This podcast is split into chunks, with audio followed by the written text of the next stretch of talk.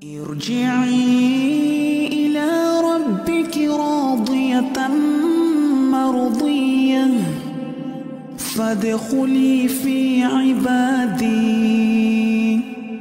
wadkhuli jannati.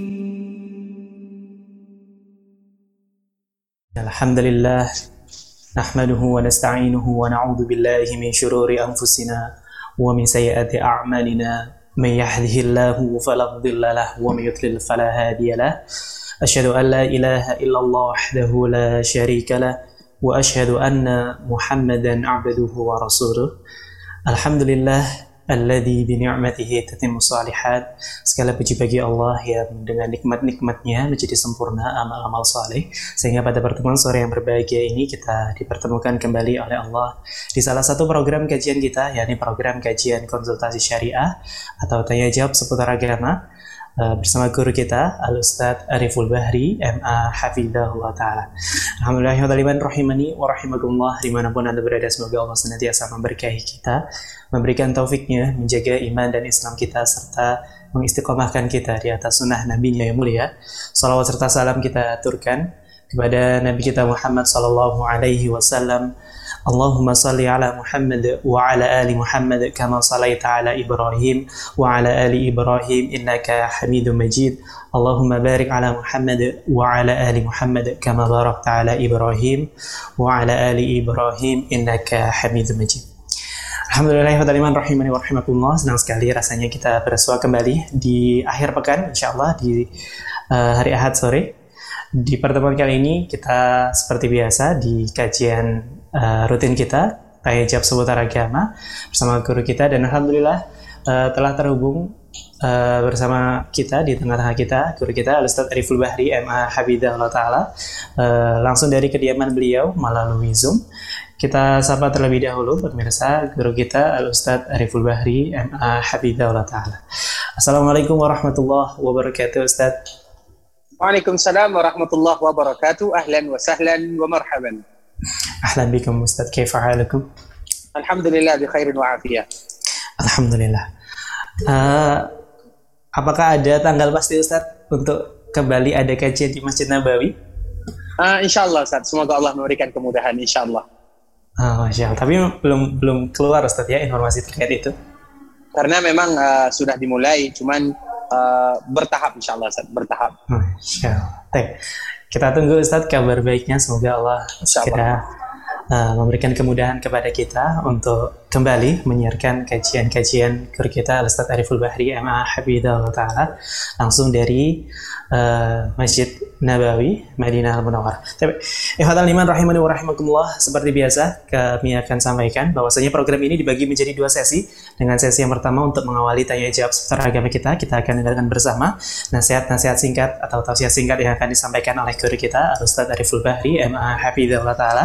Kemudian dilanjut di sesi yang kedua, yakni sesi tanya jawab seputar agama uh, atau konsultasi syariah, yang kami persilakan kepada para pemirsa untuk bergabung bersama kami melalui layanan telepon maupun layanan pesan singkat berupa S M S maupun WhatsApp di nomor nol delapan lima tiga tiga enam sembilan satu lima satu tiga dua. Sekali lagi melalui layanan telepon maupun layanan pesan singkat di nomor nol delapan lima tiga tiga enam sembilan satu lima satu tiga dua. Ataupun pemirsa juga dapat memberikan pertanyaannya. Bagi pemirsa yang bergabung bersama kami di dalam Zoom, kami persilakan untuk bertanya secara langsung maupun uh, menggunakan fitur chat. Insya Allah kita akan uh, angkat pertanyaan-pertanyaan. Tapi teman-teman, tanpa memanjang mukadimah, kita langsung saja simak nasihat-nasihat singkat yang akan disampaikan oleh guru kita Al-Ustadz Ariful Bahri M A Hafidhahullah Ta'ala. Kepada beliau kami persilakan. Bismillahirrahmanirrahim. Assalamualaikum warahmatullahi wabarakatuh. Alhamdulillahi Rabbil Alamin, wassalatu wassalamu ala ashrafil anbiya wal mursalin wa ala alihi wa ashabihi wa man tabi'ahum bi ihsanin ila yaumiddin, amma ba'du. Alhamdulillah, kita bersyukur kepada Allah Subhanahu wa taala, dan tidak lupa pula kita senantiasa berselawat kepada baginda yang mulia sallallahu alaihi wasallam. Ikhwatul Islam, saudara kaum muslimin, kaum muslimat, ikhwani rahimani wa rahimakumullah. Alhamdulillah, kita kembali berjumpa dan bersua dalam program tanya jawab seputar agama dan konsultasi syariah. Semoga Allah Subhanahu wa taala memberikan kemudahan kepada kita bagi yang menjawab dan bagi yang bertanya, dan semoga Allah Subhanahu wa taala senantiasa memberikan taufik dan hidayah serta istiqamah di dalam beragama. Ikhwatul Islam, saudara kaum muslimin rahimani wa rahimakumullah. Sebagaimana yang sebelumnya kita menyebutkan tentang Rasulullah sallallahu alaihi wasallam dan bagaimana muamalah Nabi sallallahu alaihi wasallam dengan pembantunya, sebagaimana kita juga telah menyebutkan bagaimana muamalah Nabi sallallahu alaihi wasallam dengan istrinya. Kemarin telah kita menyebutkan bagaimana romantisnya Nabi sallallahu alaihi wasallam dengan Aisyah radhiyallahu taala anha ketika mereka sama-sama melihat permainan yang dilakukan oleh sebahagian para sahabat dalam rangka memberikan kesenangan dalam hari-hari raya Idul Fitri dan Idul Adha. Kemudian momen yang selanjutnya, karena memang Rasulullah sallallahu alaihi wasallam memiliki momen-momen terindah, terutama bersama keluarga dan istrinya. Apalagi ibunda kita Aisyah radhiyallahu taala anha. Bahkan ikhwatul Islam, tidak jarang Rasulullah sallallahu alaihi wasallam berbaring di pangkuan ibunda kita Aisyah radhiyallahu taala anha. Makanya kenapa di antara hikmah Rasulullah sallallahu alaihi wasallam menikah dengan ibunda kita Aisyah radhiyallahu taala anha. Rasul melangsungkan akad nikah ketika Aisyah berumur enam tahun. Kemudian Rasulullah sallallahu alaihi wasallam bergabung dengan ibunda kita Aisyah ketika Aisyah berumur sembilan tahun. Dan jangan kita bayangkan bagaimana keadaan ibunda kita Aisyah ketika dia berumur sembilan tahun, karena memang wanita-wanita yang tinggal di Arab atau di padang pasir itu berbeda dari fisiknya. Mereka sudah besar walaupun umurnya kecil. Itu dari segi bagaimana muamalah Nabi sallallahu alaihi wasallam dan bagaimana Nabi menikah dengan ibunda kita Aisyah. Begitu juga, padahal sebelum Nabi melamar ibunda kita Aisyah, ternyata sudah ada orang yang melamar ibunda kita Aisyah radhiyallahu taala anha. Maknanya apa? Berarti umur seperti ini sudah banyak dan sudah banyak yang terjadi pernikahan-pernikahan, terutama di zaman-zaman terdahulu di mana mereka berbeda fisiknya dengan kita. Nah, juga di antara hikmahnya adalah Allah Subhanahu wa taala sengaja mempersiapkan ibunda kita Aisyah karena Aisyah itu orangnya adalah orang yang sangat cerdas, sangat pintar, kuat hafalannya. Makanya di antara salah satu yang paling banyak meriwayatkan hadis dari Nabi sallallahu alaihi wasallam di antara tujuh orang, dan Aisyah berada di posisi kedua atau posisi ketiga setelah Abu Hurairah dan Anas adalah ibunda kita Aisyah radhiyallahu taala anha. Itu hikmahnya. Allah ingin menjaga agama ini melalui ibunda kita Aisyah, dan betapa banyak permasalahan-permasalahan yang berkaitan dengan rumah tangga dan juga permasalahan yang berkaitan dengan wanita diriwayatkan dari ibunda kita Aisyah radhiyallahu taala anha. Makanya jang, uh, sering kita jumpai setiap kali permasalahan-permasalahan terutama yang berkaitan dengan masalah rumah tangga, bagaimana Nabi sallallahu alaihi wasallam dengan keluarganya, Aisyah yang meriwayatkan, dan itu adalah bentuk salah satu Allah menjaga agama terutama yang berkaitan dengan keluarga dan rumah tangga, bagaimana Nabi sallallahu alaihi wasallam bersama keluarganya.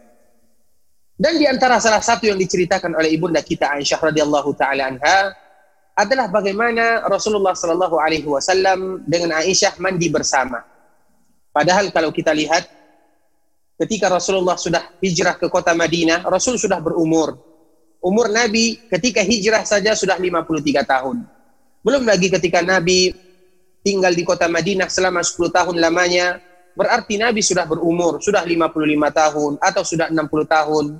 Namun Nabi sallallahu alaihi wasallam tetap romantis bersama keluarganya, dan di antara bentuk keromantisan tersebut adalah Nabi sering mandi bersama bersama keluarganya, dan di antara salah satunya adalah ibunda kita Aisyah radhiyallahu taala anha. Sehingga pelajaran yang sangat berharga ini adalah Nabi, Rasul, manusia yang paling mulia, namun bagaimana dia dengan keluarganya mandi bersama. Aisyah menyebutkan, ketika kami janabah, kata Aisyah radhiyallahu taala anha, maka kami mandi bersama Nabi sallallahu alaihi wasallam. Kemudian kami saling memanggil satu sama lain. Maknanya apa? Tinggalkan air untukku. Rasulullah mengatakan, tinggalkan air untukku, kata Rasulullah kepada ibunda kita Aisyah. Aisyah mengatakan kepada Rasulullah, tinggalkan air untukku. Kenapa? Karena memang air sedikit dan mereka mandi bersama. Sehingga kalau bahasa kitanya, mereka rebutan. Rebutan air, dan ini adalah momen-momen berharga, momen-momen terindah antara keluarga satu dengan yang lainnya, di mana satu sama lain menjaga hubungan, dan hubungan itu bisa dijaga keromantisannya dan senantiasa berkesenambungan yaitu dengan hal-hal yang kecil, mandi bersama, bersukaria, bercengkrama, duduk bersama, makan bersama. Itu adalah momen-momen yang senantiasa dihadirkan oleh ibunda kita Aisyah radhiyallahu taala anha melalui hadis-hadis yang dia bawakan dari Nabi yang mulia sallallahu alaihi wasallam, dan Nabi adalah pedoman bagi kita bersama dalam segala aspek kehidupan. Dalam seorang suami, Nabi sebagai pedoman kita. Dalam masalah sehari-hari, Nabi sebagai pedoman kita. Dalam bermuamalah dengan tetangga, Nabi sebagai pedoman kita. Dalam bermuamalah dengan keluarga, Nabi sebagai momen pedoman kita. Dalam bermuamalah terhadap anak-anak, Nabi adalah pedoman kita semuanya. Dalam segala aspek kehidupan, Nabi yang kita contoh, dan Nabi telah memberikan contoh yang terindah kepada kita semua. Tinggal bagaimana kita belajar, mengetahui bagaimana Nabi yang mulia, dan semoga Allah Subhanahu wa taala senantiasa memberikan kemudahan, taufik dan hidayah kepada kita untuk senantiasa bisa melihat sunnah-sunnah Nabi yang mulia sallallahu alaihi wasallam, dan juga mempelajari sejarah baginda yang mulia. Barakallahu fiikum wa jazakumullahu khairan.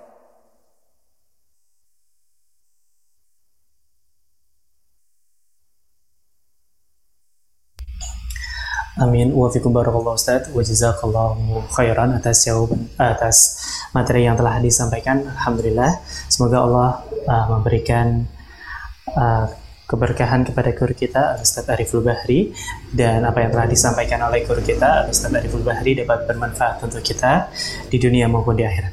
Alhamdulillah wa ta'ala rahimani wa rahimakumullah. Kita telah memasuki sesi yang kedua, yakni tanya jawab seputar agama atau konsultasi syariah bersama guru kita Al-Ustadz Ariful Bahri M A Hafizahullah Ta'ala, dan kami persilakan kepada uh, para pemirsa untuk bergabung bersama kami, memberikan pertanyaannya baik melalui layanan telepon maupun pesan singkat berupa S M S maupun WhatsApp di nomor nol delapan lima tiga tiga enam sembilan satu lima satu tiga dua, ataupun kepada para pemirsa yang bergabung bersama kami di dalam Zoom.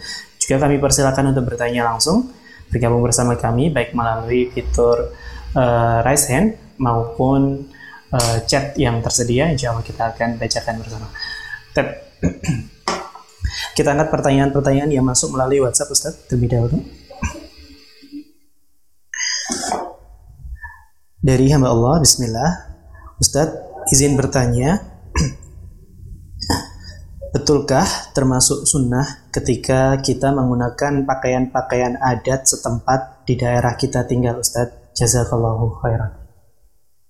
Barakallahu fikum wa jazakumullahu khairan. Di antara sebuah kaedah di dalam kaedah fikih atau usul fikih, dan kaedah ini merupakan lima kaedah yang besar yang harus kita uh, perhatikan baik-baik kaedah tersebut.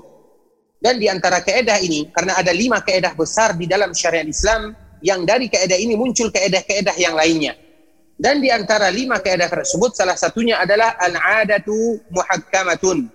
Al-'adatu muhakkamatun. Kebiasaan atau tradisi suatu daerah, maka itu bisa dijadikan standar hukum. Kebiasaan suatu daerah bisa dijadikan hukum. Maknanya apa? Kita dianjurkan tidak keluar dari adat kebiasaan yang ada di daerah kita selama adat tersebut bukan adat yang bertentangan dengan syariat Islam. Dan di antara salah satunya adalah masalah pakaian.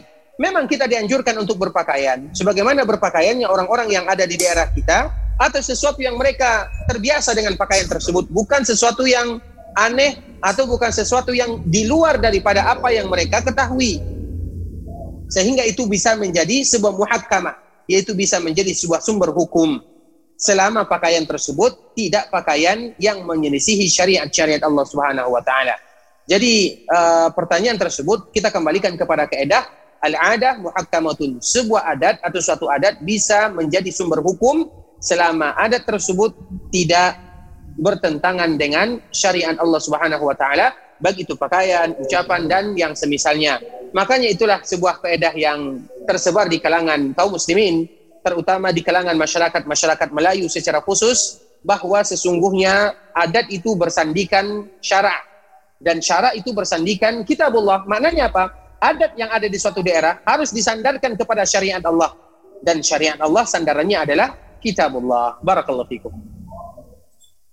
Amin. Wa fikum barakallahu Ustaz. Wa jazakallahu khairan atas jawaban yang telah diberikan. Semoga jawaban dari guru kita Ustaz Ariful Bahri dapat diterima oleh penanya dan juga menjadi tambahan ilmu untuk kita. Bismillahirrahmanirrahim. Kami mengajak kepada para pemirsa sekali lagi untuk bergabung bersama kami baik melalui layanan telepon maupun layanan pesan singkat di nomor nol delapan lima tiga tiga enam sembilan satu lima satu tiga dua. Kita angkat uh, bacakan pertanyaan yang masuk melalui kolom chat Zoom. Assalamualaikum Ustadz, izin bertanya. Satu, apakah di dalam sujud kita boleh berdoa dalam hati menggunakan bahasa kita sendiri, artinya dengan bahasa Indonesia?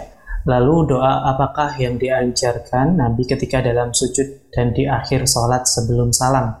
Yang kedua, apakah wudhu kita batal ketika tak sengaja menyentuh yang bukan mahram? Jazakallah khair Ustaz. Barakallahu fikum wa jazakumullahu khaira. Untuk pertanyaan yang pertama, memang dianjurkan setiap kali kita sujud untuk berdoa kepada Allah Subhanahu wa taala. Dianjurkan, mau itu salat wajib atau itu salat sunat, namun lebih dianjurkan dan ditekankan ketika kita salat sunat karena di dalam salat sunat lebih bebas daripada salat wajib. Hanya saja yang harus kita ketahui, berdoa itu harus dengan lisan. Di dalam hati itu tidak disebut dengan berdoa. Karena doa itu harus diucapkan dengan kata-kata yang didengarkan oleh telinga walaupun kita sendiri yang mendengarkan. Jadi doa itu tidak mesti dalam hati saja. Dalam hati juga tidak menjadi masalah. Namun doa itu lebih identik dengan ucapan dan kata-kata yang bisa diterima, yang, di, yang bisa didengar oleh telinga. Maknanya ketika kita berdoa berarti harus mengeluarkan kata-kata. Kemudian masalah berdoa tersebut, memang terjadi perselisihan di antara para ulama ketika kita berdoa dengan menggunakan bahasa Indonesia. Dan sebagian para ulama menyebutkan, ketika Rasulullah Sallallahu Alaihi Wasallam menyebutkan hendaklah kalian memperbanyak doa dikala kalian melaksanakan sujud, maka berarti Rasulullah Sallallahu Alaihi Wasallam memberikan kelapangan dan kelonggaran di sana, sehingga dengan bahasa apa saja yang itu selamanya atau selama itu merupakan bagian daripada doa, maka dipersilahkan walaupun menggunakan bahasa daerah, kalaupun atau kalau seandainya kita tidak hafal doa-doa yang mahsur dari Nabi Sallallahu Alaihi Wasallam. Namun hanya saja tentunya kita dianjurkan untuk berdoa dan menghafal doa, doa-doa yang maksur dari Al-Quran ataupun dari Nabi Sallallahu Alaihi Wasallam. Kemudian doa apa yang sering dibaca Nabi? Doa yang sering dibaca Nabi yang pertama, baik itu ketika sujud ataupun ketika tahiyat adalah Allahumma a'inni ala zikrika wa syukrika wa husni ibadatik. Itu doa yang pertama yang sering Nabi baca. Allahumma a'inni ala zikrika, ya Allah bantu kami untuk senantiasa berzikir kepadamu. Wa syukrika, ya Allah bantu kami untuk senantiasa bersyukur kepadamu. Wa husni ibadatik, ya Allah bantu kami untuk senantiasa melakukan ibadah yang terbaik untukmu. Kemudian doa yang kedua yang dibaca Nabi, Rabbi inni zalamtu nafsi zulman katsira wa la yaghfiru dzunuba illa anta faghfirli maghfiratan min indika warhamni innaka antal ghafurur rahim. Yaitu penghambaan kita kepada Allah, ya Allah sesungguhnya aku adalah hamba yang banyak melakukan dosa dan maksiat, namun aku tahu engkau adalah zat yang maha pengampun, zat yang maha rahman, ampunkan dosaku. Dua doa ini merupakan doa yang senantiasa dibaca, bahkan tidak pernah ditinggalkan Nabi Sallallahu Alaihi Wasallam. Begitu juga doa kita meminta keteguhan hati agar Allah Subhanahu Wa Taala senantiasa mengokohkan kita dalam keimanan, ketaatan dan keistiqamahan. Kemudian untuk pertanyaan yang selanjutnya, apakah ketika kita menyentuh yang bukan mahram tanpa sengaja bisa membatalkan wudhu? Dalam permasalahan seperti ini, memang tidak terjadi atau terjadi perbedaan di antara para ulama ketika mereka menafsirkan firman Allah yang ada di dalam surah Al-Ma'idah, "Aw lamastumun nisa", atau ketika kalian menyentuh perempuan. Di antara salah satu yang membatalkan wudhu adalah menyentuh. Namun yang menjadi permasalahan, apa makna lamasa? Lamasa itu apa artinya? Apakah hanya sekedar menyentuh atau lebih daripada menyentuh? Walaupun kita tidak memungkiri terjadi perbedaan yang kuat di antara para ulama, dan di antara salah satunya adalah pendapat Imam Syafi'i dan Syafi'iyah. Mereka mengatakan ketika kita menyentuh wanita yang mahram ataupun yang tidak mahram, sengaja ataupun tidak sengaja, maka itu membatalkan wudhu. Namun sebagian pendapat lain mengatakan aula mastumun nisa, itu artinya adalah yaitu kalimat-kalimat kinayah yang Allah gunakan, maknanya adalah hubungan suami dan istri, itu yang membatalkan wudhu. Wallahu ta'ala alam. Ikhwatul Islam, pendapat mana saja yang kita ambil, maka boleh kita mengambil salah satu di antaranya, namun kita harus komitmen. Ketika kita mengambil pendapat Imam Syafi'i, maka itu berarti batal wudhunya. Namun kalau kita mengambil pendapat imam yang lainnya, maka mereka mengatakan tidak batal wudhunya. Wallahu ta'ala alam. Jazakallah khairan Ustadz atas jawaban yang telah diberikan. Semoga jawaban dari guru kita Al-Ustadz Ariful Bahri dapat diterima oleh penanya dan menjadi tambahan ilmu untuk kita. Kita bacakan kembali Ustadz pertanyaan yang masuk melalui uh, layanan pesan singkat. Uh, Assalamualaikum Pak Ustadz, izin bertanya, apa apa itu yang dimaksud dengan syubhat? Kemudian apa itu Ustadz syubhat? Dan kenapa kita tidak boleh mengambil ilmu atas mereka? Bukankah tidak ada manusia yang maksum Ustadz? Mohon doanya agar kita istiqomah Ustadz. Barakallahu fiikum ikhwatal Islam, saudara kaum muslimin, kaum muslimat rahimani wa rahimakumullah. Rasulullah sallallahu alaihi wasallam menyebutkan dalam hadis yang sangat populer yang diriwayatkan oleh Imam Muslim dan juga dikeluarkan oleh Imam An-Nawawi rahimahullahu taala dari Nu'man bin Bashir radhiyallahu taala anhu, salah seorang sahabat kecil yang meriwayatkan hadis ini dari Nabi sallallahu alaihi wasallam. Nabi menyebutkan al halalu bayyinun wal haramu bayyinun wa bainahuma umurun mushtabihat, yang halal jelas, yang tidak halal juga jelas, dan di antara keduanya disebut dengan perkara syubhat. Jadi syubhat itu ada beberapa makna. Ada syubhat di dalam masalah perkara-perkara dunia, seperti misalnya antara halal dengan yang haram. Apakah uang ini halal atau haram? Apakah pekerjaan ini halal atau haram? Tidak jelas halalnya dan juga tidak jelas keharamannya. Maka itu disebut dengan syubhat. Itu syubhat yang berkaitan dengan masalah perkara-perkara dunia. Ada juga yang berkaitan dengan perkara syubhat yang berkaitan dengan masalah agama. Makna syubhat itu yang berkaitan dengan agama ada beberapa makna. Tasyabuh atau syubhat. Tasyabuh itu artinya sama-sama. Dan Allah menyebutkan bahwa Al-Quran itu tasyabuh, yaitu sama-sama, karena memang semuanya firman Allah dan semuanya saling menjelaskan satu sama lain, sehingga disebut dengan tasyabuh. Kemudian makna lain, tasyabuh atau syubhat itu adalah sesuatu yang kita tidak tahu maknanya. Nah, yang kita tidak tahu maknanya ini ada juga pembagiannya. Ada yang kita tidak tahu maknanya namun orang lain tahu maknanya. Syubhat bagi kita atau tasyabuh bagi kita, tidak tasyabuh bagi orang lain, terutama para ulama. Ada yang betul-betul kita tidak mengetahui maknanya sama sekali, yang hanya diketahui oleh Allah Subhanahu wa taala, seperti hakikat sesuatu. Allah bercerita tentang hari kiamat, kapan terjadinya, wallahu taala alam, kita tidak tahu. Sehingga itu juga disebut dengan syubhat. Nah, sedang sehingga itu juga disebut dengan tasyabuh atau diambil dari kata-kata syubhat. Nah, syubhat ini biasanya lebih identik di dalam perkara-perkara agama, yaitu dai-dai yang mereka berseru kepada sesuatu yang sudah jelas namun tidak diperjelas. Kita contohkan sekarang, sudah jelas keharaman riba namun masih saja ada orang yang menghalalkan. Sudah jelas keharaman musik dan nyanyian namun masih ada juga orang yang menghalalkan. Maka itu disebut dai, dengan dai syubhat, yang sudah jelas kembali diperkeruh, yang sudah nyata kembali tidak diperjelas.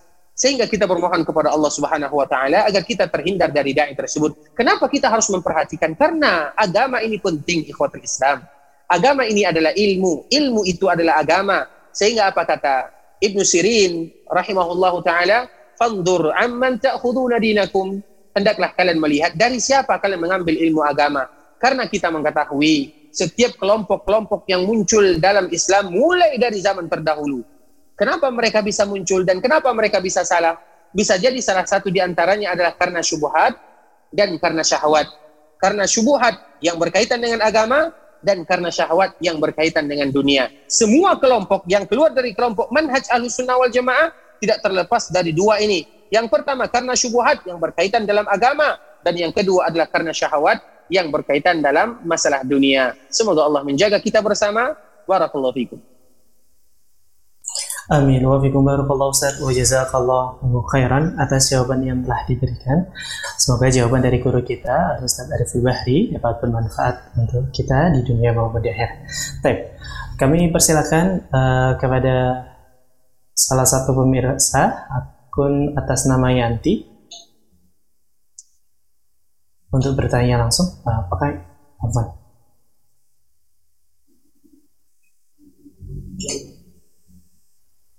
Oh, nampaknya ah, ini ada kendala. Tep, kita bacakan Ustadz uh, pertanyaan melalui kolom chat Zoom.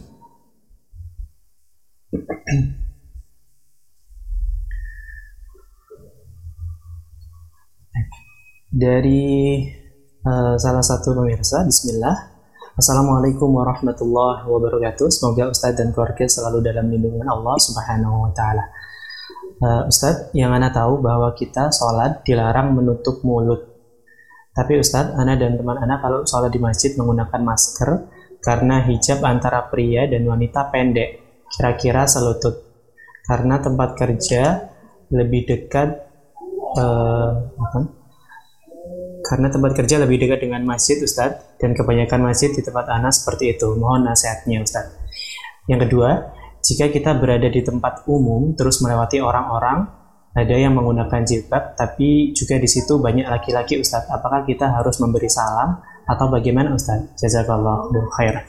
Silakan, Ustadz. Barakallahu fikum wa jazakumullahu khairan. Untuk pertanyaan yang pertama, maka tidak menjadi masalah ketika kita memakai masker tersebut. Apalagi tidak ada pembatas antara laki-laki dan perempuan, sehingga kita dianjurkan untuk menjaga diri kita, terutama yang paling berharga dari wanita tersebut adalah selain hatinya, kemudian rupanya, karena tentunya itu harus mereka jaga. Kalau seandainya mereka melihat keadaan yang demikian, untuk menghindari fitnah-fitnah yang terjadi, apalagi pembatasnya tidak terlalu tinggi. Kemudian untuk pertanyaan yang kedua, kita memang dianjurkan untuk memberi salam kepada saudara kita kaum muslimin.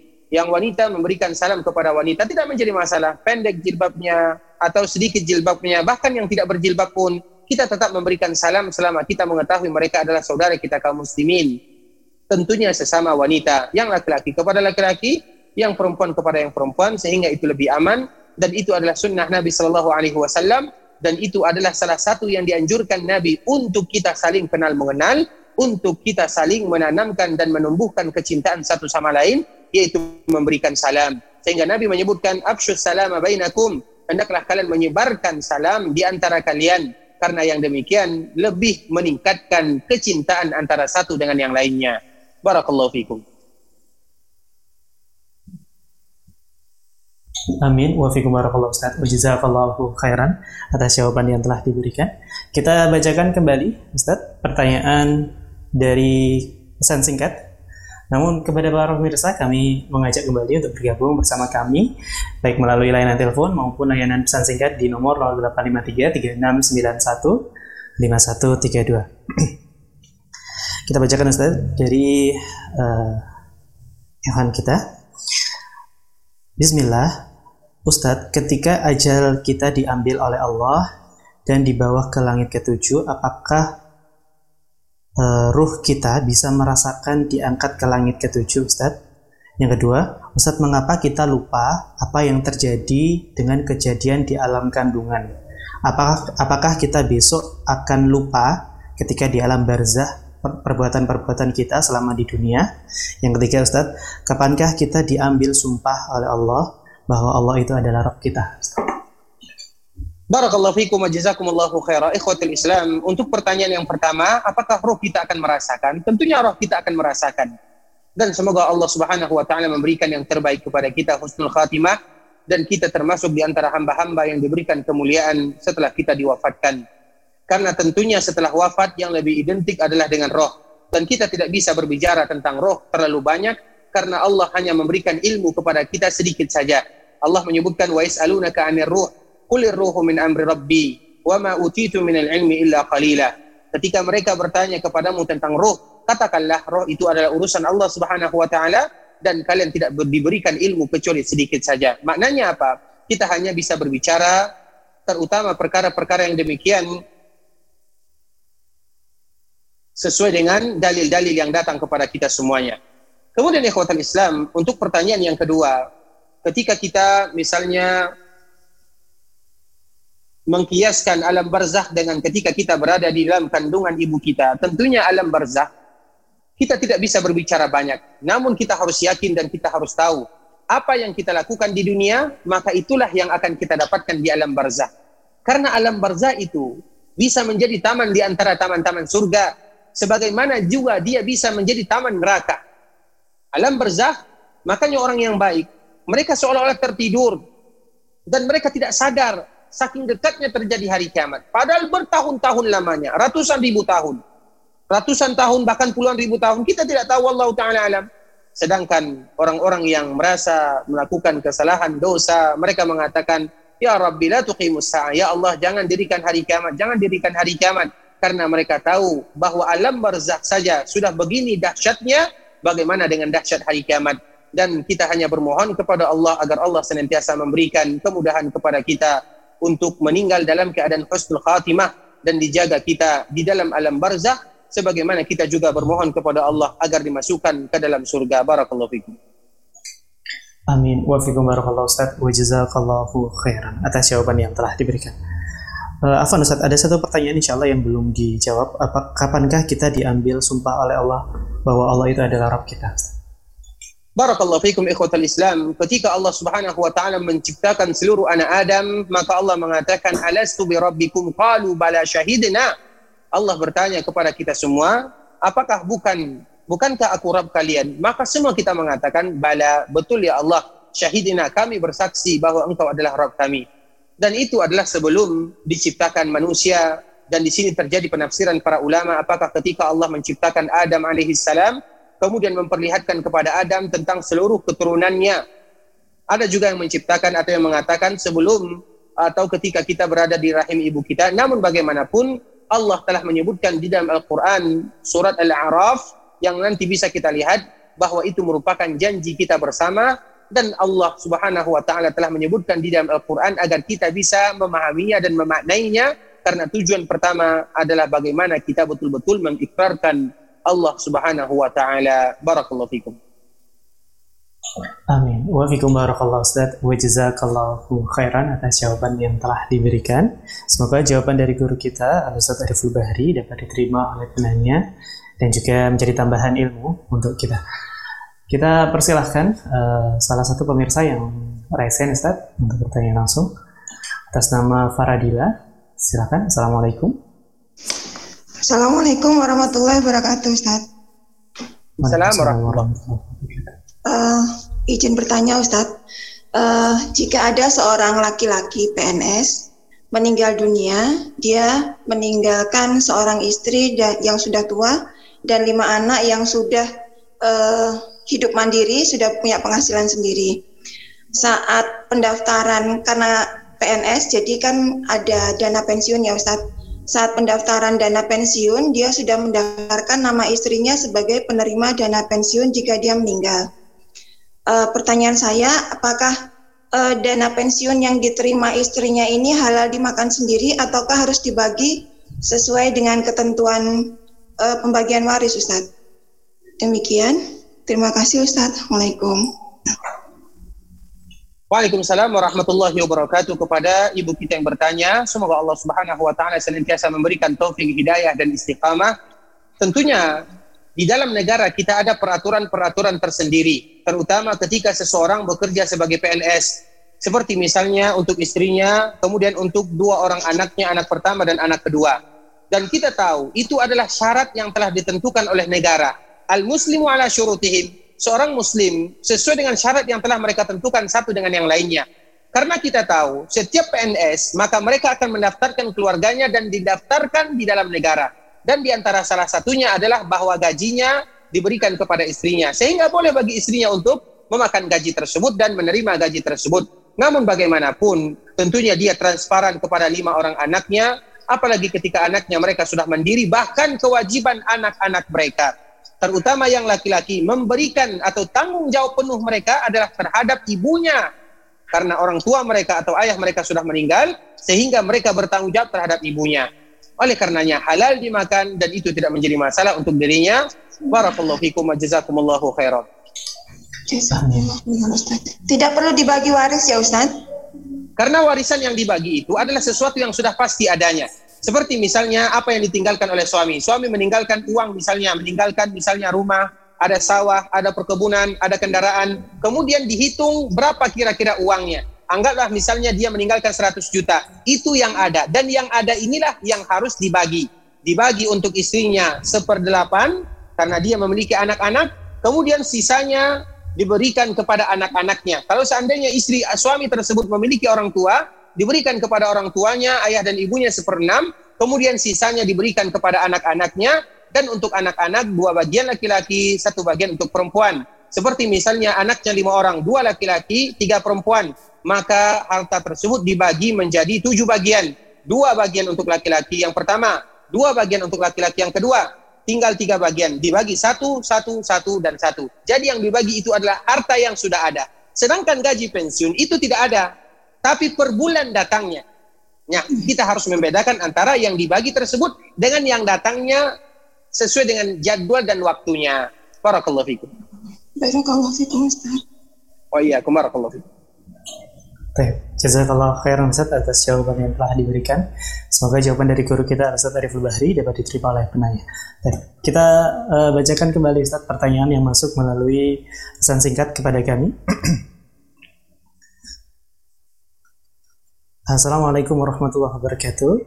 Ustaz, mengapa hanya laki-laki yang mendapatkan bidadari di surga, Ustaz?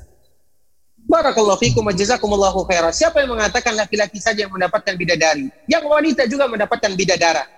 Makanya di dalam Al-Quran, kalau seandainya kita perhatikan, terutama untuk wanita-wanita kaum muslimin, maka Allah subhanahu wa ta'ala bercerita tentang bidadara-bidadara yang ada di dalam surga. Oleh karenanya, ingat ikhwatal Islam, tujuan pertama kita adalah bagaimana kita masuk ke dalam surga. Ketika kita sudah sampai di dalam surga, maka apapun yang kita minta, Allah pasti akan memberikannya. Itu janji Allah subhanahu wa ta'ala. Jadi yang kita tanyakan, bagaimana kenikmatan surga atau bagaimana ini, yang menjadi permasalahan pertama adalah bagaimana supaya kita bisa masuk surga. Dan semoga semua kita bisa masuk surga. Bahkan ikhwatul Islam, kita perhatikan, manusia yang paling terakhir saja masuk ke dalam surga, Allah berikan kepadanya dunia, kemudian dikalikan sepuluh kali lipat. Itu manusia terakhir. Bagaimana kalau seandainya manusia yang pertama, kemudian yang pertengahan, dan yang selanjutnya?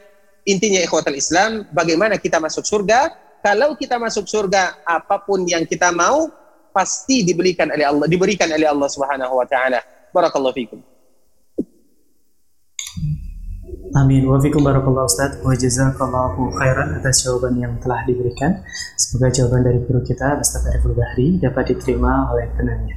Tab, kami persilakan kembali bagi pemirsa yang sempat uh, terhubung bersama kami melalui layanan telepon untuk bergabung bersama kami kembali melalui layanan telepon di nomor nol delapan lima tiga tiga enam sembilan satu lima satu tiga dua, dan kami himbau kepada para pemirsa yang menghendaki untuk bertanya melalui layanan telepon kiranya dapat menjauhkan uh, telepon dari uh, sumber semua arah, baik itu uh, laptop, televisi maupun uh, perangkat yang lain, agar pertanyaan dapat kita angkat secara jelas. Kita dapat pertanyaan melalui telepon, Ustaz.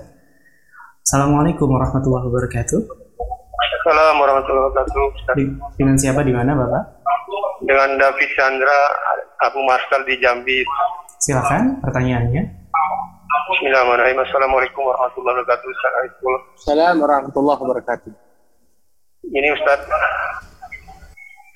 uh, kondisi anak gini. Uh, sekarang alhamdulillah ya, anak-anak semua dah uh, sekolahnya di luar kota Jambi.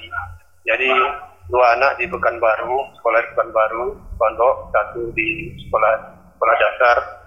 Kemudian istri pun sudah pindah di Pekanbaru. Sedangkan saya masih di, di Jambi. Sedangkan anak sulung sudah pondok juga di, di Solo, Mamukori. Jadi status saya apabila saya ke, ke misalnya saya libur kerja, kemudian ke, ke Pekanbaru, status sholat saya itu apakah kosor, bisa kosor dan jamak gitu, atau uh, seperti mukim Ustaz, orang-orang yang sudah mukim. Apabila saya oh, mungkin dua hari atau tiga hari atau sepekan di sana.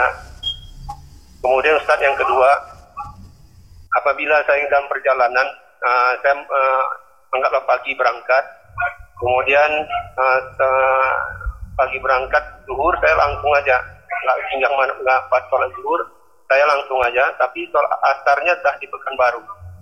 Nah itu statusnya gimana? Apakah yang tadi zuhur tadi uh, kita kosor, jamak kasar, atau atau gimana Ustaz? Apakah dan mana saya duluan?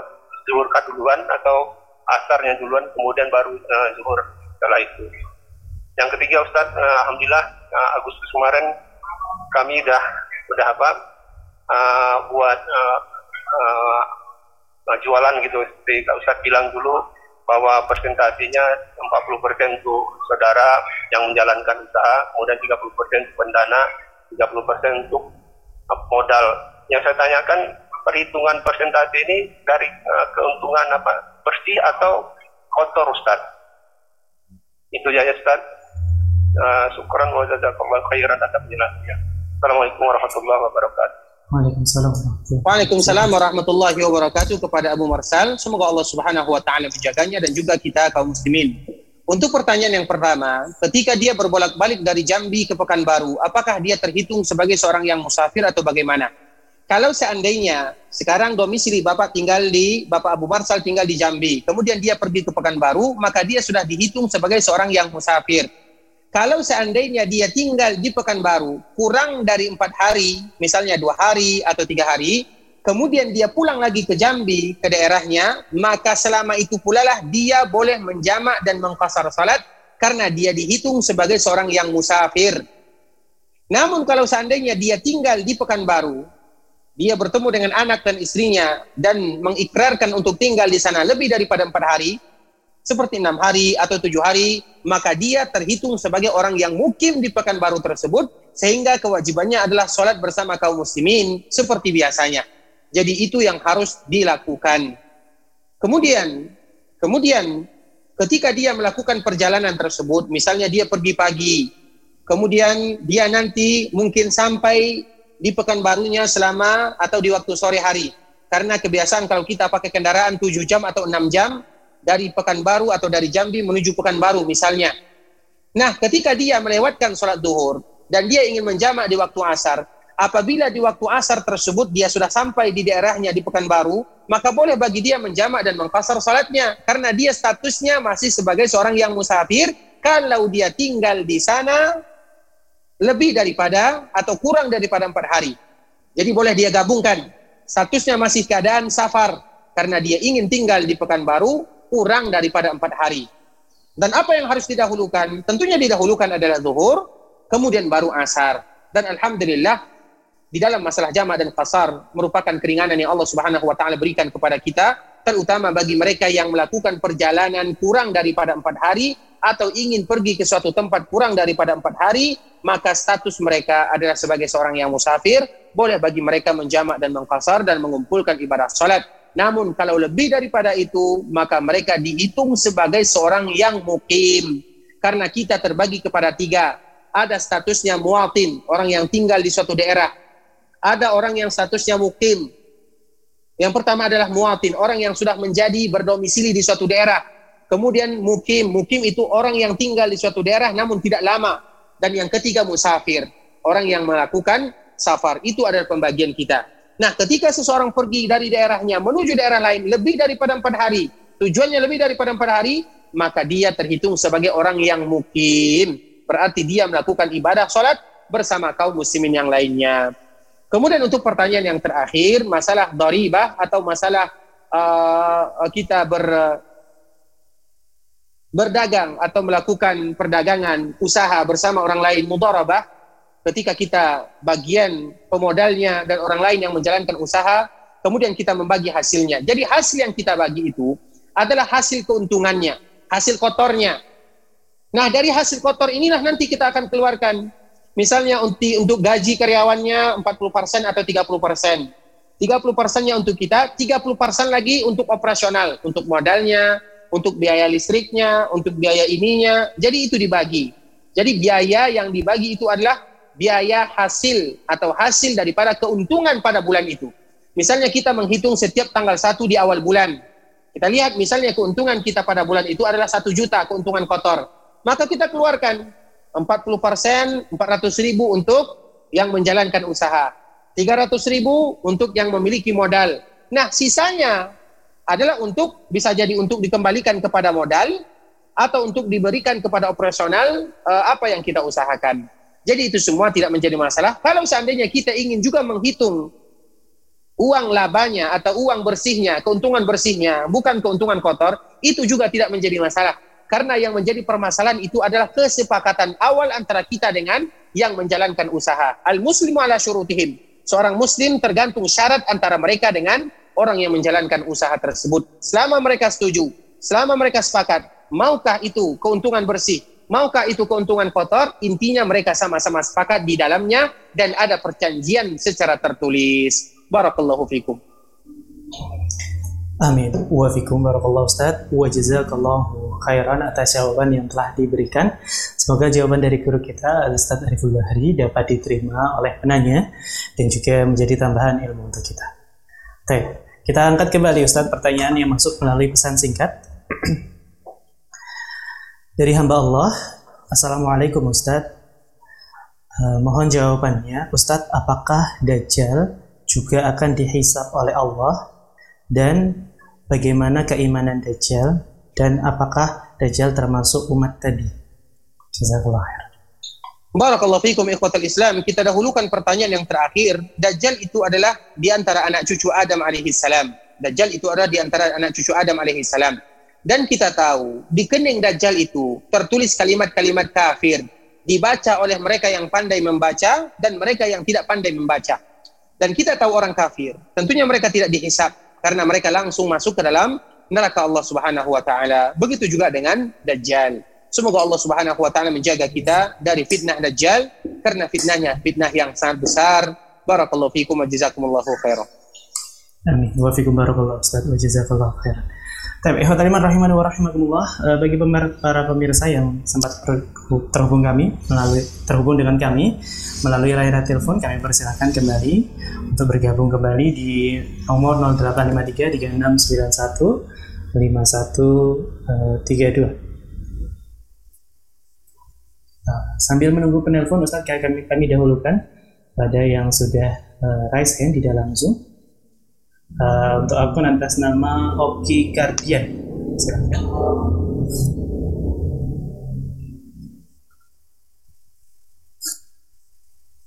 Silakan.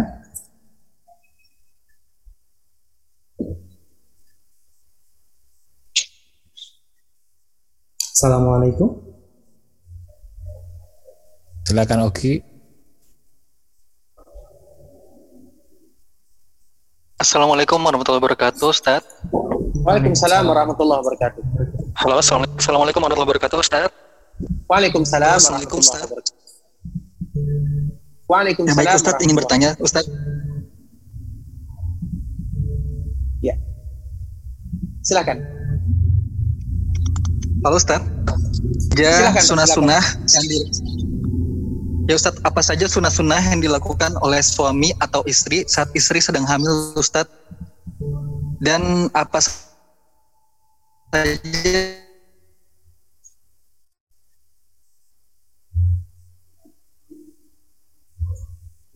perempuan mondo mondo jazakallahu khair. Assalamualaikum. Waalaikumsalam warahmatullahi wabarakatuh. Apakah tertangkap, Ustaz? Uh, pertanyaan pertama tertangkap. Taip, insya Allah pertanyaan ini juga muncul di kolom chat Ustaz, kami mohon izin untuk uh, membacakan kembali uh, apa saja sunnah-sunnah suami suami istri ketika istrinya hamil Ustaz, dan uh, apa nama terbaik untuk laki-laki dan nama terbaik untuk anak perempuan. Jazakallahu khairan Ustaz, mohon doanya. Silakan Ustaz. Barakallahu fikum kepada Bapak Oki, semoga Allah Subhanahu wa taala menjaganya, menjaga keluarganya, memberikan kepadanya keturunan yang saleh dan salihah. Tentunya apa sih yang harus dilakukan oleh seorang suami ketika istrinya sedang hamil? Tentunya secara umum atau secara khusus tidak ada kekhususan-kekhususan yang dilakukan seorang suami terhadap istrinya dikala mereka hamil. Hanya saja mereka harus siap-siap diperintah ke kiri dan ke kanan, ke depan atau ke belakang. Karena tentunya biasanya seorang wanita yang sedang hamil, mereka memiliki permintaan-permintaan yang kadang-kadang menurut kita permintaan tersebut adalah permintaan yang aneh atau permintaan yang susah dilakukan. Intinya kita bersiap-siap saja. Sedangkan yang harus kita lakukan adalah kita sering berzikir kepada Allah, berdoa kepada Allah, kemudian memperdengarkan bacaan-bacaan ayat-ayat Al-Quran kita untuk anak kita yang ada di dalam rahim istri kita. Karena tentunya ikhwatul Islam itu sangat berpengaruh terhadap anak. Karena mereka ketika sudah berumur seratus dua puluh hari, mereka sudah diberikan penciptaan oleh Allah Subhanahu wa taala dan mereka sudah memiliki panca indera dan mereka sudah memiliki ruh dan nyawa. Sehingga yang pertama kali berfungsi itu adalah panca indera, pendengaran. Kita sebagai seorang suami harus sabar di dalam membacakan ayat-ayat Al-Qur'an, atau seorang istri pun dia harus berusaha melatih diri mereka untuk membaca ayat-ayat Allah Subhanahu wa taala, karena tidak ada obat yang paling indah dan yang paling bagus melainkan Al-Qur'an, terutama bagi mereka yang istrinya sedang hamil dan kita juga sebagai seorang laki-laki. Namun bagaimanapun uh, secara uh, syariat Islam tidak ada kekhususan, hanya saja kita mungkin bisa berkonsultasi dengan para dokter apa yang harus kita lakukan, terutama dokter yang bisa memberikan perbandingan dan yang mengkait-kaitkan dengan syariat Islam. Seperti misalnya didekatkan dengan bacaan Al-Quran atau memperbanyak sujud ataupun yang semisalnya. Intinya secara khusus tidak ada yang harus dilakukan. Kemudian nama laki-laki ataupun nama perempuan siapa yang paling bagus? Ketahuilah ikhwatul Islam, kita akan dipanggil dengan nama kita, dan nama yang paling baik itu adalah nama para sahabat Nabi shallallahu alaihi wasallam dan juga nama istri-istri Nabi shallallahu alaihi wasallam. Kalau seandainya anak kita lahir perempuan misalnya, kita berikan nama seperti misalnya Khadijah, atau kita berikan nama seperti misalnya Zainab, Fatimah, nama-nama yang indah, karena tujuan kita adalah bagaimana kita nanti berkumpul dan anak kita dikumpulkan bersama mereka. Aisyah, Khadijah, Fatimah, Khawla, banyak nama-nama istri Rasulullah shallallahu alaihi wasallam. Kemudian begitu juga dengan yang laki-laki, tidak usah kita mencari jauh nama-nama ini, nama itu. Banyak nama sahabat Nabi shallallahu alaihi wasallam. Ada nama sahabat Nabi anak, sahabat Nabi yang paling Nabi cintai Usama. Ada sahabat Nabi yang paling dia cintai, misalnya Utsman, Umar. Kemudian nama-nama sahabat Nabi Shallallahu Alaihi Wasallam Zaid. Banyak nama-nama sahabat Nabi, Muawiyah, Hudzaifah. Sehingga kita mengajarkan kepada mereka secara tidak langsung kecintaan kepada orang-orang yang dicintai Nabi. Tujuan kita semuanya adalah bagaimana nanti kita bisa berkumpul bersama mereka. Tentunya bagaimanapun nama yang paling baik sebagaimana disebutkan oleh Rasulullah shallallahu alaihi wasallam adalah Abdullah dan Abdurrahman. Namun nama-nama Nabi atau nama-nama sahabat Nabi juga merupakan nama-nama yang harus kita kembali menghidupkan nama tersebut, karena dengan demikian kita berharap kepada Allah keturunan kita menjadi keturunan yang saleh, keturunan yang salehah, dan kita berharap merekalah yang membawa kita masuk ke dalam surga Allah Subhanahu wa taala. Dan semoga Allah Subhanahu wa taala menjaga kita, menjaga keluarga kita, memberikan keturunan yang saleh, yang saleh, memberikan kesehatan, kenyamanan, ketenangan, dan menjadikan mereka adalah qurrata ayun, terutama kepada bapak kita yang bertanya, Bapak Oki, secara khusus dan juga kepada kita secara umum. Barakallahu fikum wa jazakumullahu khairan. Amin wa fikum barakallahu Ustaz. Jazakallahu khairan atas jawaban yang telah diberikan. Semoga jawaban dari guru kita Ustadz Ariful Bahri dapat bermanfaat untuk kita. Kita uh, bacakan kembali Ustadz pertanyaan yang masuk melalui uh, chat Zoom, insyaallah. Assalamualaikum Ustadz. Barakallahu fikum. Bagaimana hukum mengqadha salat sunnah rawatib di mana saya sering melakukan hal tersebut? Misalnya salat sunnah empat rakaat qabliyah zuhur diqadha setelah salat zuhur. Jazakallahu khair. Barakallahu fikum ikhwatal Islam, kepada yang bertanya dan juga kepada kita semuanya. Kalau seandainya kita meninggalkan sholat rawatib tersebut karena alasan syar'i, seperti sakit atau safar atau karena keadaan-keadaan tertentu, sehingga kita tidak bisa melakukannya karena alasan-alasan tersebut, maka boleh bagi kita untuk mengqadanya. Namun kalau berketerusan, tidak boleh dilakukan yang demikian. Karena Nabi shallallahu alaihi wasallam dia pernah mengqadha sholat ba'diyah zuhur, dilakukan setelah asar, karena ada urusan penting, urusan kaum muslimin. Namun Nabi hanya melakukan satu kali saja. Sehingga para ulama menyebutkan, kalau seandainya itu dilakukan berterusan, maka tidak boleh. Karena setiap waktu ada solat dan ada namanya. Setelah zuhur ada solat khusus. Bukan berarti kita harus mengqadha qabliyah, kita lakukan setelahnya.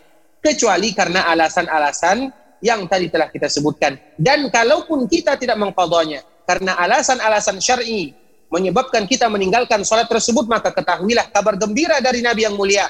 Barang siapa yang sakit, atau barang siapa yang melakukan safar sehingga dia tidak bisa melakukan kebiasaan ibadah yang dia lakukan, maka Allah tetap menulis dia sebagai orang yang melakukan ibadah tersebut. Kita contohkan, kita terbiasa melaksanakan puasa Senin dan Kamis, namun kita sakit, maka kita tetap dihitung melakukan puasa Senin dan Kamis walaupun kita tidak berpuasa. Seperti misalnya kita terbiasa melakukan sholat tahajud, namun kita bersafar sehingga kita tidak bisa melakukan sholat tahajud, kita tetap dihitung sebagai orang yang melakukan sholat tahajud walaupun kita tidak sholat. Kenapa? Itu adalah hadiah dari Allah Subhanahu wa taala kepada kita bersama, agar kita termotivasi berlomba-lomba melakukan kebaikan dan merutinkan kebaikan tersebut. Karena bagaimanapun apabila kita tidak melakukan kebaikan karena alasan syar'i, Allah tetap menulis kita tetap melakukan ibadah tersebut. Barakallahu fikum. Amin. Wa fikum barakallahu Ustaz wa jazakallahu khairan atas jawaban yang telah diberikan. Semoga jawaban dari guru kita Al-Ustadz Ariful Bahri dapat diterima oleh penanya dan bermanfaat untuk kita. Tapi ikhwatal iman rahimani wa rahimakumullah, kami kembali mengajak kepada para pemirsa untuk uh, bergabung bersama kami melalui layanan telepon di nomor nol delapan lima tiga tiga enam sembilan satu lima satu tiga dua. Kami persilahkan kepada uh, para pemirsa yang sempat uh, tergabung bersama kami melalui layanan telepon. Kita angkat pertanyaan melalui telepon, Ustaz. Assalamualaikum warahmatullahi wabarakatuh. Waalaikumsalam warahmatullahi wabarakatuh. Dengan siapa di mana, Ibu? Dengan hamba Allah di Jawa Barat. Silakan pertanyaannya. Bismillahirrahmanirrahim. Assalamualaikum warahmatullahi wabarakatuh. Waalaikumsalam. Semoga Allah senantiasa menjaga Ustadz dan tim A F N. Izin Amin. Bertanya Ustadz, uh, saya membaca artikel terkait uh, was-was seperti itu. Nah, beberapa artikel yang saya temukan ada menjelaskan dari penjelasan Syekh Utsaimin rahimahullah bahwa untuk orang-orang yang uh, ada kaidah bahwa keraguan dari orang-orang yang sering ragu itu tidak dianggap secara mutlak. Nah, penerapannya itu kebanyakan saya lihat contohnya terkait jumlah-jumlah. Misal jumlah rakaat, misalnya seseorang ragu apakah dia satu atau dua, berarti dianggap dua dan dihilangkan keraguannya. Atau ketika Uh, jumlah ketika melempar jumroh seperti itu. Nah, bagaimana jika orang yang sering ragu itu lupa apakah dia uh, sudah salam atau belum seperti itu. Nah, apakah itu juga uh, diabaikan saja, dimantapkan bahwa dia sudah salam, atau bagaimana penerapannya untuk yang seperti itu? Terima kasih, itu saja Ustaz. Assalamualaikum warahmatullahi wabarakatuh. Jazakumullah khairan. Waalaikumsalam warahmatullahi wabarakatuh kepada uh, ibu kita yang bertanya. Semoga Allah menjaga kita, senantiasa menghilangkan was-was dari diri kita, dan Allah subhanahu wa ta'ala memberikan kepada kita kekuatan untuk bisa melawan godaan syaitan dan juga was-was yang bersumber dari syaitan tersebut. Tentunya memang itu diantara salah satu yang disebutkan oleh para ulama, kita harus mengabaikan, terutama masalah jumlah. Dan masalah was-was ini tentunya ada tingkatannya. Masalah keraguan itu ada tingkatannya. Ada ragunya kuat, ada ragunya sedikit. Sehingga di dalam ini juga bisa diterapkan di dalam kaedah-kaedah yang lain. Ada orang ragu, namun keraguannya sedikit. Ada orang yang ragu, namun keraguannya besar dan dan sangat banyak. Sehingga ikhwatul Islam, terutama untuk ibu kita yang bertanya, terutama ketika kita masalah salam, dan ini tidak hanya khusus di dalam masalah bilangan. Dalam masalah salam pun, kalau seandainya kita ragu, kita lihat keraguan kita itu apakah berdasar atau hanya sekedar ragu-ragu saja, apakah empat puluh persen atau enam puluh persen, sehingga kita menakar dan melihat. Namun yang perlu kita ketahui, kalau seandainya keraguan tersebut muncul setelah kita selesai melakukan ibadah, jangan diperhatikan. Nah, itu yang penting. Misalnya sekarang kita sudah selesai melaksanakan ibadah salat, dan kita ragu apakah tadi saya sudah salam atau belum, maka itu jangan dilihat. Karena apabila kita lihat, maka akan membuat kita lelah, letih, akan membuat kita susah. Namun kalau seandainya masih di dalam masih di dalam perkara salat, kemudian baru selesai salat, apakah kita sudah salam atau belum salam, maka dilihat persentase keraguannya itu berapa. Sehingga masalah keraguan pun harus ada tingkatan-tingkatannya.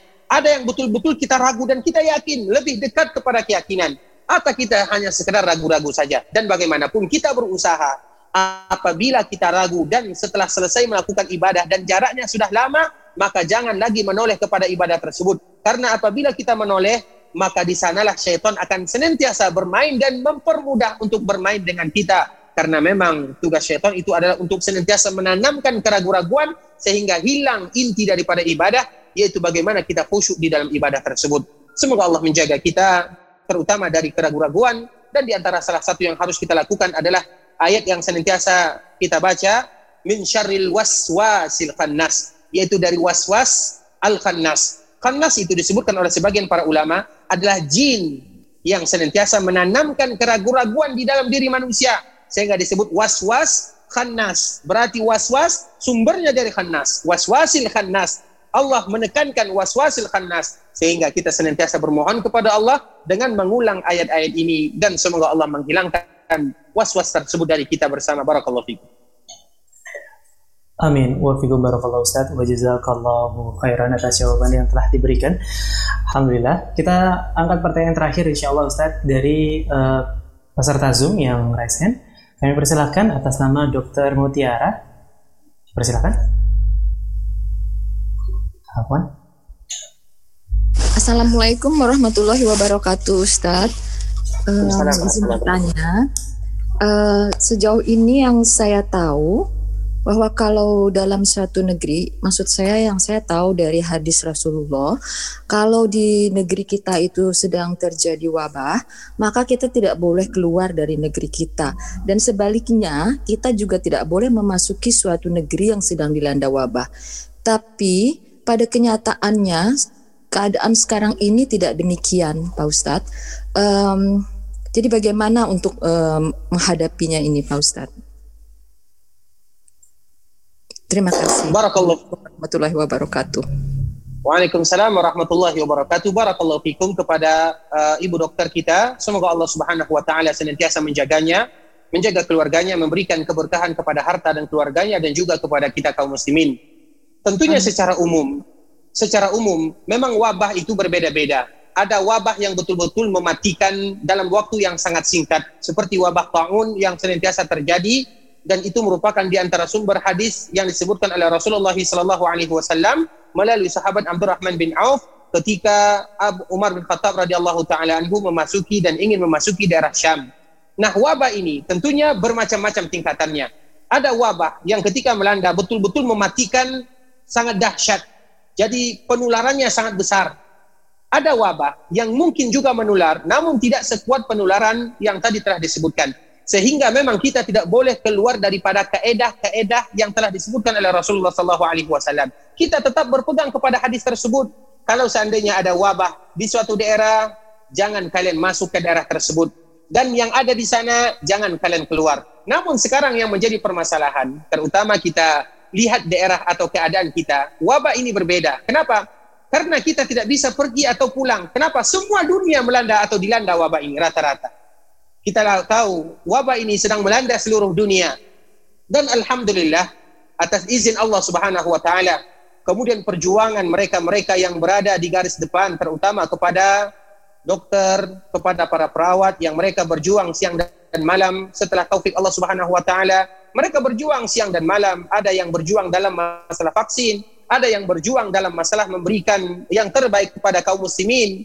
Intinya kita tidak bisa menyamakan antara hukum wabah ini dengan wabah yang yang disebutkan oleh Rasulullah shallallahu alaihi wasallam, apalagi sudah ada rekomendasi atau yang kita kenal dengan protokol kesehatan yang telah disebutkan oleh pemerintah atas izin para dokter atau atas izin daripada Kementerian Kesehatan. Seperti misalnya, barang siapa yang sudah vaksin dua kali, maka boleh pergi ke sana.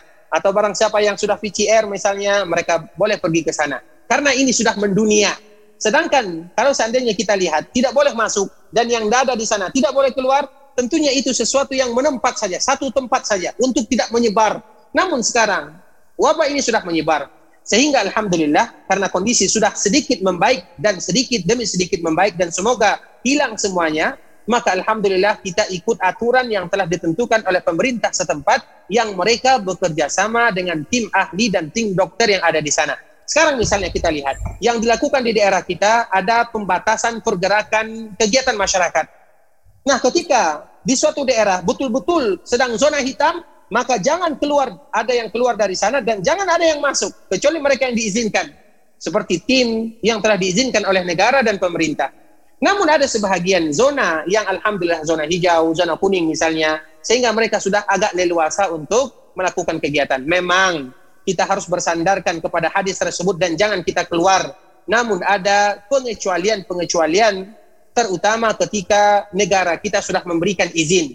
Seperti tadi yang telah kita sebutkan. Namun bagaimanapun, kita bermohon kepada Allah Subhanahu wa taala, terutama kalau seandainya kita tidak memiliki kegiatan di luar rumah kita, maka kita mengindahkan hadis Nabi Shallallahu Alaihi Wasallam, karena orang yang ada di daerah tidak boleh keluar dan yang di luar tidak boleh masuk itu bukan perkara yang mudah, butuh perjuangan dan butuh pengorbanan. Namun apalah daya, itu adalah bagian ketaatan kita kepada hadis Nabi Shallallahu Alaihi Wasallam. Di samping itu juga bagian ketaatan kita kepada pemerintah yang mereka sudah berusaha semaksimal mungkin, dan semoga Allah menjaga kita, menjaga negara kita, menjaga mereka yang sudah berusaha semaksimal mungkin, dan Allah memberikan keberkahan kepada negara kita dan seluruh negara kaum muslimin. Barakallahu fikum. Terima kasih. Amin. Wa fikum barakallahu Ustaz wa jazakallahu khairan atas jawaban yang telah diberikan. Semoga jawaban dari guru kita uh, dapat bermanfaat untuk kita dan menjadi tambahan untuk kita. Alhamdulillahirrahmanirrahim. Nampaknya demikian tadi pertanyaan terakhir yang dapat kami angkat pada program kita sore yang berbahagia ini, dikarenakan waktu yang kita miliki terbatas, dan kiranya kepada guru kita Al-Ustadz Ariful Bahri dapat memberikan kesimpulan sekaligus penutup uh, atas kajian sore kita baik seputar agama pada kesempatan ini. Silakan Ustaz. Barakallahu fikum wa jazakumullahu khairan ikhwatul Islam, saudara kaum muslimin, kaum muslimat rahimin wa rahimakumullah. Kita senantiasa bermohon kepada Allah Subhanahu wa taala agar Allah memberikan yang terbaik kepada kita di dunia dan di akhirat, sebagaimana kita juga bermohon kepada Allah agar kita bisa istiqamah sampai ruh berpisah dari hayat dan jasad kita, dan sampai kita bertemu dengan Allah Subhanahu wa taala. Karena kebahagiaan yang sesungguhnya adalah kebahagiaan ketika kita bisa melangkahkan kaki kita masuk ke dalam surga Allah Subhanahu wa taala, dan semoga itu semua bisa Allah berikan dan hadiahkan kepada kita bersama. Ikhwatul Islam, saudara kaum muslimin, kaum muslimat, ikhwani akhwati rahimani wa rahimakumullah. Uh, sebelumnya kami mohon maaf kalau seandainya terdapat kesalahan dalam kata-kata dan dalam ucapan kami, yang benar dari Allah, yang salah dari kami pribadi, karena kurangnya ilmu kami, karena kejahilan kami, dan karena kebodohan kami. Dan kami mohon maaf, juga kami mohon maaf kepada peserta yang sudah mengajukan pertanyaan namun belum bisa dijawab, dan kita bermohon kepada Allah agar Allah senantiasa memberikan taufik kepada kita bersama. Subhanakallahumma bihamdika asyhadu an la ilaha illa anta astaghfiruka wa atubu ilaik. Wa sallallahu wa sallim ala nabiyyina Muhammadin wa ala alihi wa sahbihi wa sallam tasliman katsira. Assalamualaikum warahmatullahi wabarakatuh. Waalaikumsalam warahmatullahi wabarakatuh. Sekali lagi kami ucapkan jazakallahu khairan kepada guru kita Al-Ustadz Ariful Bahri Al-Ziyama Hafizahullah Ta'ala yang telah memberikan waktu dan ilmunya Uh, kepada kita pada sore yang berbahagia ini. Semoga uh, Allah senantiasa memberkahi ilmu dan amal guru kita Al-Ustadz Ariful Bahri, dan juga beliau, keluarga beliau, dan seluruh kaum muslimin dimanapun Anda berada. Kami juga ucapkan jazakumullahu khairan kepada seluruh pemirsa Al-Firquatun Najah T V yang telah bersama kami dari awal hingga akhir. Kami juga ucapkan uh, kepada seluruh pemirsa Anida T V, juga kepada seluruh pemirsa Polibul Ilmi sembilan puluh satu, Sahabat Ilmu Darmais, Alumni Stunika Mengaji, uh, Ukhuwah Pediatrik, dan juga Majelis Ilmu Nurul Shifa, dan uh, seluruh media sunnah lainnya yang tidak dapat kami sebutkan satu persatu di sini karena telah menyebarluaskan program kita pada sore yang berbahagia ini. Juga kami sampaikan ikhwatal iman rahimani wa rahimakumullah, alhamdulillah uh, media dakwah uh, Yayasan An-Najiah Surabaya Al-Firquatun Najah membuka kelas bahasa Arab untuk pemula yang akan dilaksanakan secara online. Insya Allah akan segera dibuka kelasnya. Kami informasikan bahwasanya ada uh, guru-guru untuk pengajar bahasa Arab dari, dari alumni S T A I Ali Bin Abi Talib Surabaya, uh, dan juga salah satunya juga dari Mahat Al-Furqan Gresik, dan uh, mahat-mahat yang lainnya. Ikhwatul Iman, demikian yang dapat kami sampaikan pada program kita sore yang berbahagia ini. Kami mohon maaf atas segala kesalahan yang terjadi. Kami mohon maaf atas pertanyaan-pertanyaan yang tidak dapat kami angkat pada pertemuan sore yang berbahagia ini. Semoga Allah mempermudah kita untuk mengangkatnya di lain kesempatan. Demikian, saya mewakili tim yang bertugas mengucapkan undur diri. Wassalamualaikum warahmatullahi wabarakatuh. Waalaikumsalam warahmatullahi wabarakatuh. Irji'i ila rabbiki radiyatan mardiyah, فادخلي في عبادي وادخلي جنتي.